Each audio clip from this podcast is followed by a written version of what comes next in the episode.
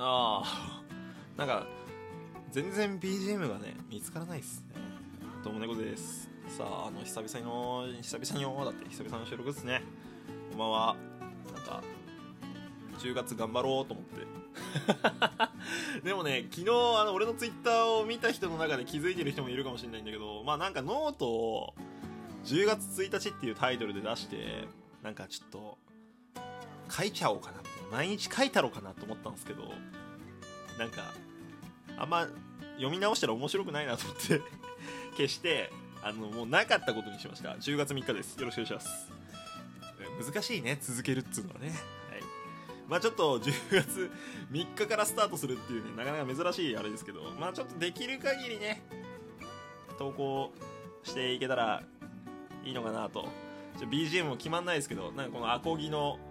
常夏のアコス、アコースティックギターメドレーってやつを使ってますけどね、なんか、な、なんか全然合わないっていう、飽き、飽きたっていうね、うん、終わったしね、まあいいわ。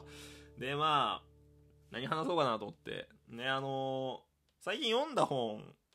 読んだ本っていうか、最近あの、タンプレでね、リスナーの方から結構本もらったんですよ。ご、ろくさつぐらい、全部だと。友人からもらったのも、自分で買ったのも合わせたら、そんぐらいかな。いや、ありがとうございます。本当にありがとうございました。本当にね、あのでちょっと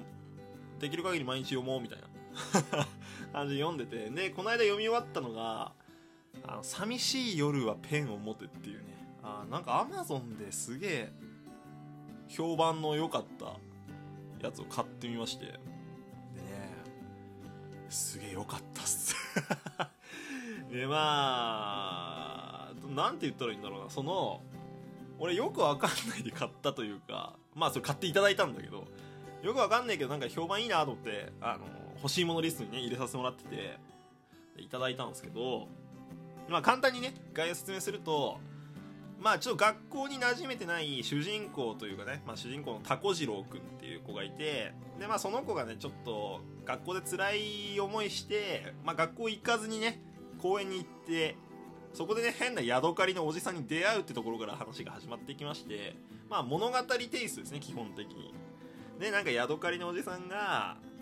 なんか書くっつのはいいことなんだぜみたいな、まあそういう話をしていくみたいな。なんかすげえ音質悪くない ビージーエム。 なんかピリピリしてない？あ、そんなことない。ほらほらほらほら、おい音割れてるよ。まあちょっとちょっと下げるか ビージーエム。でまあそのヤドカリのおじさんにね、タコ次郎くんがさ、いやでもめんどくさいじゃん書くのってとか、なんだなんとかかんとかってこう言ってくんだけど、まあじゃあちょっと日記書いてみようやみたいな話になって、そっからタコ次郎くんが書く楽しさに気づいていったりだとか、あこういうことが書くことで解消されるんだねみたいな、こうあなるほどなるほどってこうゆっくり物語と一緒にまあ読者に対してなんか書くってことはすごいいいことな楽しいことなんだよみたいなのを伝えてくれる。まあそんな本です。まあ最後はねちゃんとストーリー性のこう中でね展開もあったりして、うん、で面白かったんがそのタコ次郎くんとヤドカリのおじさんの会話だけじゃないんだよね。実際にタコ次郎くんの書いた日記みたいなのも出てくるのよ、ページの間にね。それがまた良くて、あなるほどこういう書き方をするとみたいなのねとかも分かってくるし、タコ次郎くんの心情の変化もその日記で分かるっていうね、なんかダブルミーニング的なね、日記として見るものもあるし、物語としてその日記を見るものもあるという、まあすげえ面白くて、俺は普通に最後泣いちゃうっていうね、そんな本でした。あれいいね。でそれをそれを込みでちょっと日記書いたろうかなみたいな、毎日ノート投稿したろうかなって思ったんだけど、で俺がそれで最初に書き出したのがなんかケンタッキーを食べたっていう、そのでもこれはねヤドカリのおじさん曰く、どんな出来事もスローモーションで書けるんだと、そこの時間設定は書き手がするんだよみたいな、それが面白いところなんだよみたいな。でその当時の自分にインタビューをしてみたりとかして広げていけるんだよって、それが面白いよねみたいなヤドカリのおじさん言ってたんだけど、まあね猫背のおじさんは猫背のおじさんね、だから俺もケンタッキーを食べる時間をこうね広げて広げてうんうんつって書いたんだけど、で俺が行き着いたところが、まあ、ウーロン茶を頼んだの、ドリンクのセットでねケンタッキーので、まあ、家の冷蔵庫にも麦茶あったなみたいな、そこをなんか目指して書いたんだけど、なんか安いなんか漫談みたいな、なんか激安漫談みたいになっちゃって、なんかやだなと思って消しちゃってね、あのまあやめたんですけど、まあ本当はね手書きでこうノートに書いていくってことが多分いいんだろうね、うん、まあでもあの本をちょっと最近読んだ中でもかなり面白い本でした、うん、まあちょっと定期的にね本読んだら、まあ、収録でこう喋るっていうのもありかなみたいな。でなんか生配信喋ったら気になってるよって人もいたんでね、ぜひあの読んでみてください。でなんか俺気づいたんだけどさ、なんか文庫本ばっかり買ってたの学生の頃って、そのまあミステリー小説とかね、分かりやすく言うとみんなとかなえさんのこうね文庫本サイズで買ったりとか、まああと気になったねやつをちょんちょんちょんちょんちょん買ってたんだけど、今回のその寂しい夜にはペンを持てっていう本はなんつう大判ザ本みたいな、ザ本本ですみたいな本だったんだけど、こうね表紙が硬いこうコンコンって感じのザ本ですみたいな本だったんだけど、あの解決ゾロリのねブックラポニータみたいななんかねなんかガッツリ本ですって感じの本ででなんか字がはっきりこう見えるから大きいしね、あれ当たり前だけどなんかスラスラ読めて、あこのサイズの本いいなみたいな、なんかせんごひゃくえんせんにひゃくえんとかすんのかなあれって、高いんだけど、あでもなんかスラスラ読めんなみたいな感覚があって、文庫本ってやっぱ字がぎゅうぎゅうだからね、なんか読みづれえなって思う瞬間が多々あるんだけど、あれはそういうサイズの本もありだねやっぱね。うーんしかも俺さ左目の視力が落ちてんだよ今。それ考えるとちょっとねちょっと来てるかもね老化だからちょっと大きいサイズの本でね、まあ読んでてね、まああれを一冊読んだと。だ月一冊二冊ぐらい読めたらいいよね。ハマったらガーって読むんだけどね。なかなかそういうまあね今ゲームも忙しいんで今スプラトゥーンね楽しくてすげえやってるんだけどさ。で、あそうそうそう、まあなんか感想薄いなって話なんだけど、まあ寂しい夜にはペンを持てに関してはさっき以上の説明はないし、あれは読んだ人のなんか特権にしたいなと思って、うん、あれは読者のねあの楽しめる部分がたくさんあるんで。まあ、それぐらいにしときたいなというところなんですけど、でね今それ読み終わって新しく読んでるのがえっとねにじゅう代で得た知見って、これベストセラーね、なんか Amazon でベストセラーいちいみたいになってた本なんだけど、ごじゅうまんぶとか書いてたね帯に。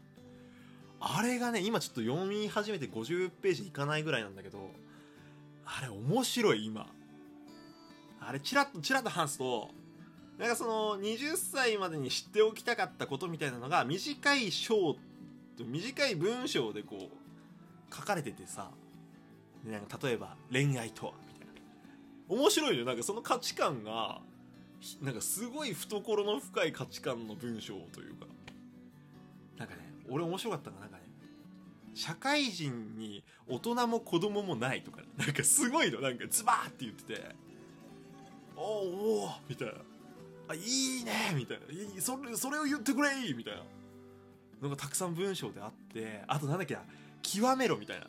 自分はこれが好き、例えばオタクがオタクっぽいならオタクっぽいのを極めてけとか、勉強が好きなら勉強極めてけとかっていうのがあって、でその文章の後半になんかどっちつかずだとか、何が得意か分かんないとかっていうのがあれば、何が得意か分かんないのを極めろって書いてあって、ああなるほどみたいな、なんかそれ面白いみたいなっていうのをなんかほえーって言いながら読んでて、でなんかたまにね真っ赤なページでちょっと ど, どす黒い文章とかも差し込まれるの、その間格言っぽい間間にね、それもなんかリアルで面白くて今楽しく読んでます。あと読みやすいね、うん、なんか物語っぽいのだとね登場人物がとかっていうのもあるけど、ああいうねこう作者の気持ちをこうバンバンバンバンってこう短くこうバンバンバンバンバンってか書いてくれる感じ、あれいいね。今あれお気に入りっすね。ちょっと面白いな。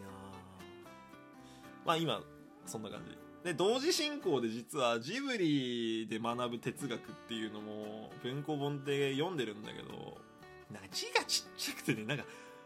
本って乗ってくるとスラーって読める感じが出てくるんだけど、だそれがこううまく乗ってこなくてちょっと挫折しそうもうちょい読めば入るかな、まあ、そういう感じで大学ぶりにねがっつり本読んでるかな。漫画とかもね買いたいんだけど、ちょっと漫画我慢してて、ちょっと休み休みにしてるんですよ。お金もね大事だから、平気で俺いちまんとか使っちゃうから、毎月月毎月あの